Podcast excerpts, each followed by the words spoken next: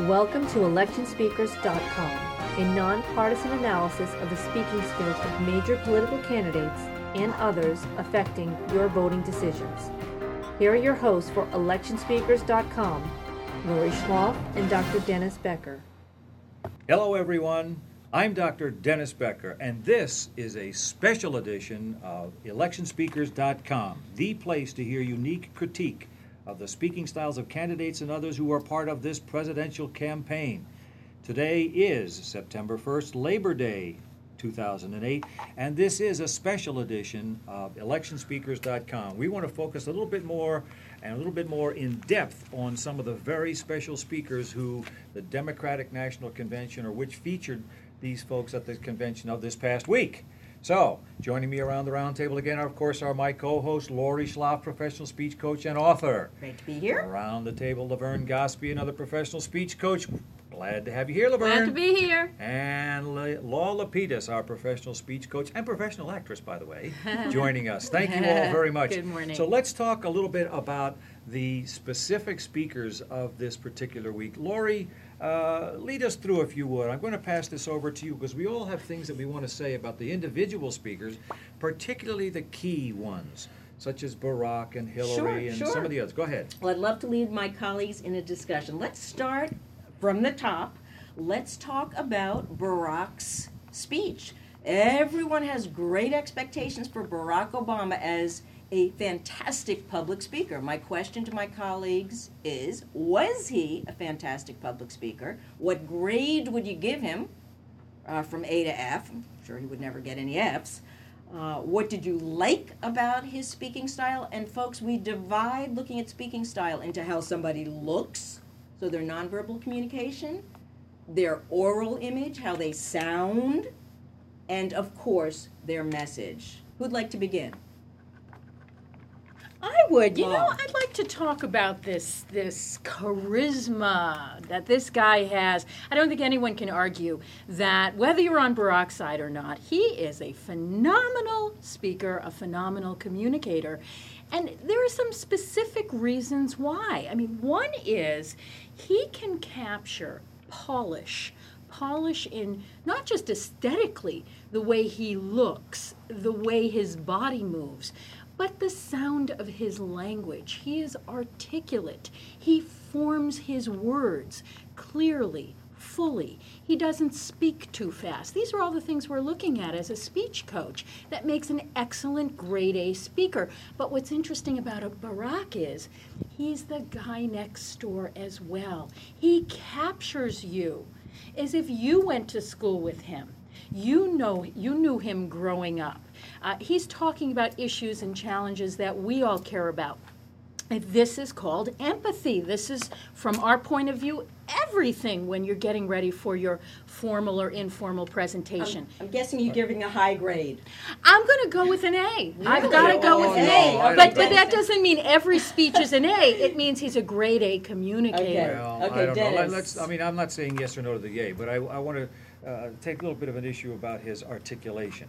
Now, let me ask you, Law, do you think it's on purpose that he drops his ing endings? Absolutely, that's a great question, Dennis. Talk and I, join I think it's very specific. I, I, in fact, he he is, I believe, coached to do that. Why?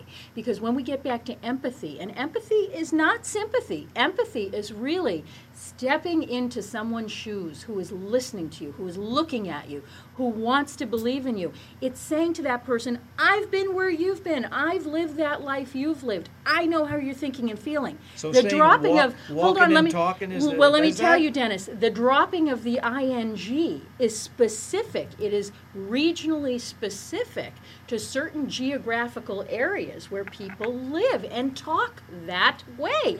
So that is a specific technique. Laverne, first of all, let, let listeners know where you grew up and weigh in on this. Yes, I grew up in Marble, Arkansas, and the southern accent and dropping ings was very common. I, I did notice that about him. I and I'm wondering what is happening there. I I'm not sure if he's doing it on purpose, but yes, it's, it's something that we can talk about that. This guy, I just have to chime in and say, this guy is an Ivy League guy. This is a top notch guy. This is a guy that swims in many circles, in many areas, and he wouldn't normally speak this way Yeah, on a daily basis. He knows, knows the, the difference. difference. Okay, That's And, it. and I just have to say one more thing. Sure. This is this is what I would coin as an Oprahism. And Oprah-ism What? is being able, and Oprah has done this for many years, being able to turn on and off the sound and the language Oh, of where she comes I from see. based on who Yeah. she's talking to. Fascinating. Right, we call Fabulous. that um, in speech pathology. We call that code switching. Code you switch switching. the Code code switching, yes. depending Yeah. on who you're talking to. Yeah. It certainly makes him feel Now- very natural in con- conversation. I yeah, think. it does. I would give him a very high rating as well. What simply grade? because he go, he walks in with that bounce and enthusiasm. And he has a very good command of the speech. He has inflection. His hand movements were great. He used rate and pace. There was one section there where he paused for just a second so he could get the audience going and chanting. And he was very good at it, and he smiled because he knew it, and he smiled at that point. What grade? Make a commitment. A. I'd say an A ma- minus. A yes. minus, not she- perfect. Yeah, she almost She's a said. She, al- a- you, I you, would you almost say- said A minus. She's a tough marker. yeah, She's a yeah, tough marker. it's I southern, did, right? I A did. minus. All well, right, I'll tell you. More thoughts uh, about Barack. Yes, Dennis. absolutely. And I, I want to tell you that Yeah. some of the technical things about his talk, Yes. which I think worked well, at least at the DNC, and we'll see how he does with it. This was, and you got to think about the, the, the venue in which this speech took place. Unbelievable. First time in history, 84,000 people in a huge, huge stadium. All right, in addition to the historic nature of it, of why he was there and, and who he is, it's just the idea of talking in such a huge venue. That alone takes a skill. The ability to, to roll with applause, laughter, noise. And remember uh, when he was in Dublin, Ohio the next day, a huge turnout. Someone fainted. What did he do? He went right with that. He recognized the faint. He tossed a bottle of water out. Uh, this guy knows how to handle the large venues. You got to give him credit for that. Now, here are a couple things I think he needs to be careful of. And this is, I think, a lot of the speakers. Gore had trouble with this. Bill Clinton had. He was probably the better Bill Clinton. Hillary has trouble with this. Talking over applause. Al Gore drove me crazy with this. People are applauding, and he's talking. Uh, now, I don't mean that you have to be absolutely silent every time somebody talks, but when they uh, uh, when they applaud, but when they applaud, but when people are applauding, they are in a sense saying to the speaker, "I like what you say. I approve what you're saying." All right, so there is a technique that says, if you like it, you'll like this even better, and they get even louder. But there were times when I thought the applause needed to go longer, and uh, Barack did not give enough time to those kinds of things. On the other hand, here's a guy who I thought uses who, who used pacing very well. Now, for listeners' sake, pacing uh, is essentially it's pausing. It's the speed that a listener, a speaker, gives between thoughts like that right there. I gave you a pause. I said nothing. So that in, in, in, a more complicated speech, you can recognize, you can figure out, file away what was just said before the next thought comes. Barack does this very well. He uses pausing very well. And uh, uh, Laverne, I know you had a concern about his use of the teleprompter. Before we talk about it, before I talk about it, what do you think about the teleprompter? Well, we could certainly see where they were. They were oscillating back and forth from right to left. Oh. In Obama's case, though, he did it. He did it well. And when he wanted to make a point a few times, I noticed he looked directly into the camera, and I thought that was Well, that now was you great. know there was a teleprompter directly into the camera. There were two teleprompters, as I think everybody knows, one on the left and the right. These are called presidential pan- paddles. Almost everybody has those. But straight down the front, probably about 20 yards from him, from all the speakers, was a huge screen, probably six, four by eight or something like a huge screen, and that was a teleprompter. Mm-hmm. I thought he and Bill Clinton in particular made excellent use of that center teleprompter Yes. looking right into that camera, as Laverne says, to make a particular point. He's really good at that part. This is Lori weighing in. I want to make a developmental observation about Obama. What do I mean by that? I've been watching him now for 18 months. I feel, and I'm sure it's purposeful, his overall nonverbal style has simply gotten stronger. He has less frequent gestures. His gestures are stronger. And let me say the opposite of it. I often thought at the beginning his gestures were, forgive me, slightly wimpy. He does much less head tilting. He has more of a strong head, and his voice remains consistently strong. And on a funny note, one thing I admire about this guy, he doesn't seem to sweat, which is a right. big concern our clients have uh, when they're speaking in front of 80,000 people. Imagine. It's in front of eight people that can make people sweat. You know, the teleprompter thing, I happen to measure this. To Talk about being a freak about a junkie about politics and speakers. I measured it. The guy, and he's getting better at this too, by the way, Lori. He, when he uses teleprompters left and right, you watch, you watch and see what if I'm not right. He'll t- turn his head from left to right, left to right, almost rhythmically every three to four seconds. He turns from left to right to left to right. This is something I think he really has to stop. It, it makes the, any speaker, any particularly politicians, McCain does the same thing. It makes it look rehearsed, practiced. I don't know what I'm saying if I can't read it, and uh, it's a it's a habit that he has developed, which of course he's he's good at reading, but the teleprompter left and right I think has got to really change. Okay. Uh, and your grade for Barack Obama, Dr. on Dennis Becker? I, I think that this guy ha- is capable of even better.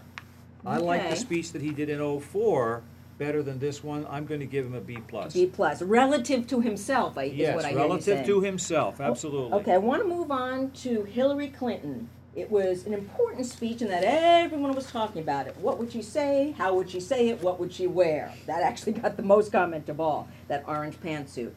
Uh, I'd like to hear from my colleagues again. What's your grade on Hillary's speech? What did you like about her delivery style? What didn't you like? Well, I'll start a little. Just to give you one quick thing. Talking about pantsuit. I mean, this was a. Did you all hear one of the best lines that she had? I, I don't know who wrote this line. It was a great line or speechwriter. Something about. Uh, and I want to thank you. She thank thank all of you who are in the sisterhood of traveling pantsuits. Loved it. I mean, I thought it was clever. Loved It was it. I think it's a movie as well. yeah, yeah, yeah. I thought it worked well for her. yeah. Yeah, it did. Um, and, you know, she's been doing this consistently throughout her campaign, wearing the, the pantsuits and uh, speaking about it as well. I thought her, her appearance was good, very good. I thought that um, her speech was, was great, too, as, we talk, as we've talked about in the past. But inflection was not there. I was disappointed. So if I were to rate her as far as that's concerned, compared to the others, I would give her a B. Mm-hmm. You, you know, it's interesting, Laverne. When I when I look at the progression over the years of Hillary talking to an audience, and I say specifically to an audience rather than with an audience, this is one of her major downfalls. And I'm quite certain the thing that she's been coached on for many years in that when you're talking with an audience, one of your major responsibilities is really to engage that audience as much as you possibly can. And one really simple technique that we use is to ask your speaker to smile. When your speaker smiles, and it's interesting because when she's coached, look more informal, look more approachable, look nicer, look kinder, look sweeter, all you have to do is say, smile. Because if you notice when she speaks, she just doesn't smile that much. And when we smile, it's such a technical tool to get the voice to go higher in pitch, but also to give you a more approachable aesthetic and sound. Law, this is Lori weighing in. See, this is where I see this as a generational thing. And here's the way I see it. In order for a woman of her generation, I think she's either 60 or pushing 60, you had to be strong and tough to make it in a man's world. And this is why Sarah Sarah Palin, again, regardless of what you think of her politics, she is the new female communicator. And she has a few lessons that I hear you saying she could teach Hillary. Well, the thing about Sarah Palin is, and I have Yeah. I have yet to really see this whole thing unfold before I can really make some solid commentary on her communication skills. The one thing I see about uh, Sarah Palin that concerns me a bit is she speaks shirt sleeve English, which means it's everyday colloquial, you know, English that you would hear the average person talking in the mall, which is great. That's going to appeal to a particular population of people who listen to that, who speak that, who understand that, who are as comfortable with that. The fascinating thing is the very population she is appealing to or trying to appeal to with her language that is the soccer mom the hockey mom the football mom. A lot of these moms we see are highly highly educated people coming out of these corporations that don't speak shirt sleeve english. They speak english of corporate language. And so i'm wondering what's going to happen with her over time. Is she going to gain that vote because of the communication she's choosing or is she going to lose Right. It Right. because she's not Right, using the most polished language she could. beautiful. I mean, there's no doubt we we who are watching female communicators in this millennium have an awful lot to watch. You have Hillary Clinton, who's been criticized for formality, rigidness, and stiffness, and now you have Sarah Palin on the scene, who is literally the opposite. Any more comments Well, I, before we move on? I, I do with- want to jump in and just say one more thing since I Yeah. had mentioned the hockey mom. She specifically said in her speech, and I'm one of the hockey moms, which is hmm. a, a great empathy technique, again, to get those women in the audience who are hockey, mo- hockey moms on board. However, the problem is what if we're not a hockey mom? What if we don't know what hockey moms do or say or care about? And there's a lot of people in the United States who are not hockey moms. So when we give presentations, we have to be really careful of being that specific characterization wise in our language Hey, look, with a particular George population. George Bush was the guy everybody wanted to have a beard with and invite to the barbecue. Well, at any rate, look what that did for us. I, my, you know, what you got to be careful of with, with uh, Sarah Palin, and then we can finish Sure, talking and then about we'll Hillary. go on to uh. Uh, you know what? You know how they're framing her. Have you noticed? Mm-hmm. Not only the hockey mom tag, but now others are starting to use two terms, two different terms to refer to her. Try to build her up. One, they're calling her the. And watch how many times you hear this word: reformer, reformer. Okay. And the second term you're going to hear is commander in chief. Because that's what, of course, they want her to be. Commander in chief of what? Of the Alaska National Guard. Well, okay, I'm not going to comment on those two terms, but Your whether politics she isn't is, showing, is I'm it? trying to sh- tell you these are two terms that people will use to sell her. Okay, now uh, back to Hillary. Can we do that? Please. Quickly, let's get back always. to it because it is a great comparison you're mentioning. Uh, Hillary needs to learn also how to not talk over the applause. She doesn't know how to do it. She missed two really good phrases. The whole comment about Twin Cities and Bush and McCain are twins. It's a good thing they're having it in the Twin City because it was a great comment. It got lost. We heard it at home because we hear the live feed over telephone, uh, television. In the in the room, how many people could hear that because it was lost in the crowd? Keep going, another term that kept going with her. She lost it, and yet the audience wanted to say it more and more and more. Uh, they started out. She said, "Do you want more of this?" And they'd say, "No." "Do you want more of this?" They'd say, "No." It was a call out, kind of a rhetorical redundancy that she fell into by accident. She didn't do it because it was a technique. She fell into it. I think it's a great technique. She just didn't use it very well. I'd like to comment on Sure. the the this Here's law. the clapping, which is a very interesting thing and something we don't talk about a whole lot about with clients, but they go off and experience when they give a presentation, and that is, how do I know how much response I'm going to get? Response could be a clap, it could be a laugh, it could be someone yelling out something impromptu.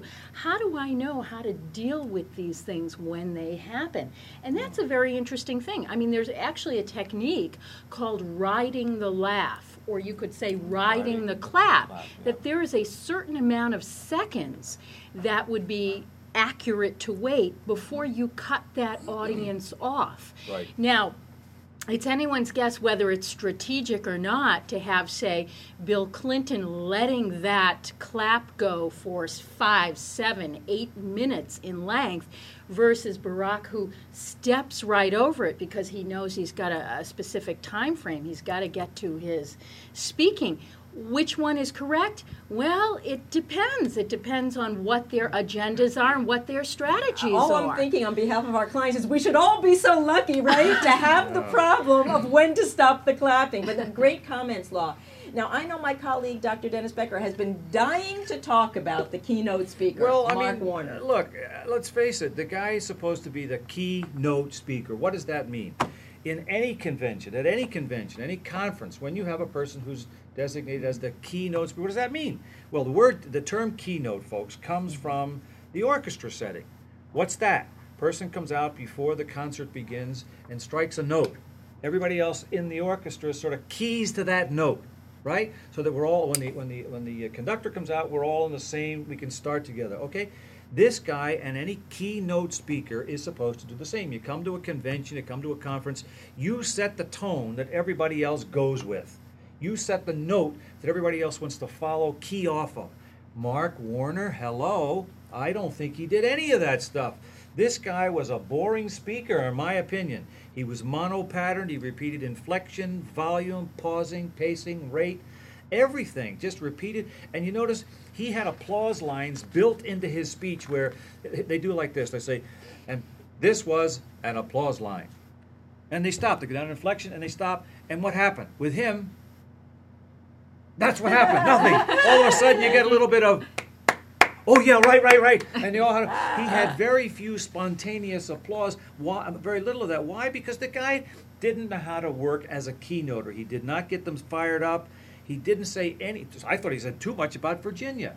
You know, I just it just didn't work for me talking in phrases. So what grade? Talking. Oh my goodness, I'm going to give this guy a D. Oh my! Oh yeah, definitely not, a good keynoter. Not not great for a keynoter. You know, I want to ask my colleagues. Um, on behalf of our listeners, what can we learn? You already taught us a few things about teleprompters and, and clapping, if there's too much clapping going on or too little. What can we learn about public speaking that our listeners of electionspeaker.com would be interested in? What are a couple of do's and don'ts? Well, from I, I think public. Let's let's face it. I, I remember doing an, an interview one time for NBC where the reporter came and said we were doing some program. I forget what it was about. That's years ago. Guy came in and he said, "Dr. Becker, what's the uh, cause of the fear of public speaking?" And I said, "I don't know." I guess he thought I didn't understand the question. He said, uh, Dr. Becker, a lot of people suffer from this. What's the cause of the fear of public speaking? He repeated the question. I said, I don't know. I think this freaked the reporter out a little bit. Said, uh, excuse me, uh, Bob, can you cut the camera there for a? Uh, I need him to explain to me what his question was. And I said, look, if I answer the question, what's the cause of the fear of public speaking, that implies that there's something else called private speaking. And I have no idea what that is. The point is, everything is public speaking. Every time you talk, you're giving public your thoughts. So I know what we're talking about. We did public speaking. We're talking about big venue, you know, all that stuff. I get it. I understand that. But the, the answer to your question is that if you begin, and I think this is what Law was talking about earlier, the, the naturalness that comes through that helps to make people effective in small groups or one on one or one or two or 3 mm-hmm. is the same kind of skill that you need to be able to polish a little bit, tweak a little bit for a large group. I don't care if it's eight people, 84, or 84,000. There's a skill set that goes from everything from articulation of ing sounds to handling applause lines. That's what we have to judge. And when you look at a good speaker, does he or she have the ability to do that? Hmm. Very, very unique perspective. So we all could could do it if we sort of trust our instincts in everyday life. We all could get up in front of a crowd. It's all public speaking. Hmm. Law, your thoughts about this? Yeah, Dennis reminded me of something that, that is very, very interesting to me, at least as a coach. I have a professional theater background, and it's fascinating. For any of you out there who have studied Shakespeare, and I'm sure many of you have at least heard of Shakespeare, seen some plays, or read some books, what's fascinating to me is when Shakespeare wrote his plays, his texts, they were all written, and for those of you who have seen a play understand this, they were all written in the mindset of public, public versus private, meaning that you cannot find a Shakespeare play that is private in nature. Anything that is written in Shakespeare is performed with all sorts of people present the court, the, the, the lackeys, the whatever it is. Well, how does this relate to what we're talking about here? Well, I'll tell you, it's very interesting. We have this notion here in, in, in, in corporate America when we give a presentation, we have this notion of being public being public is very nerve-wracking to people. We're used to privacy. We're used to absolutely the opposite than what we saw in the te- 17th century texts of europe. We are used to that because of the media influence.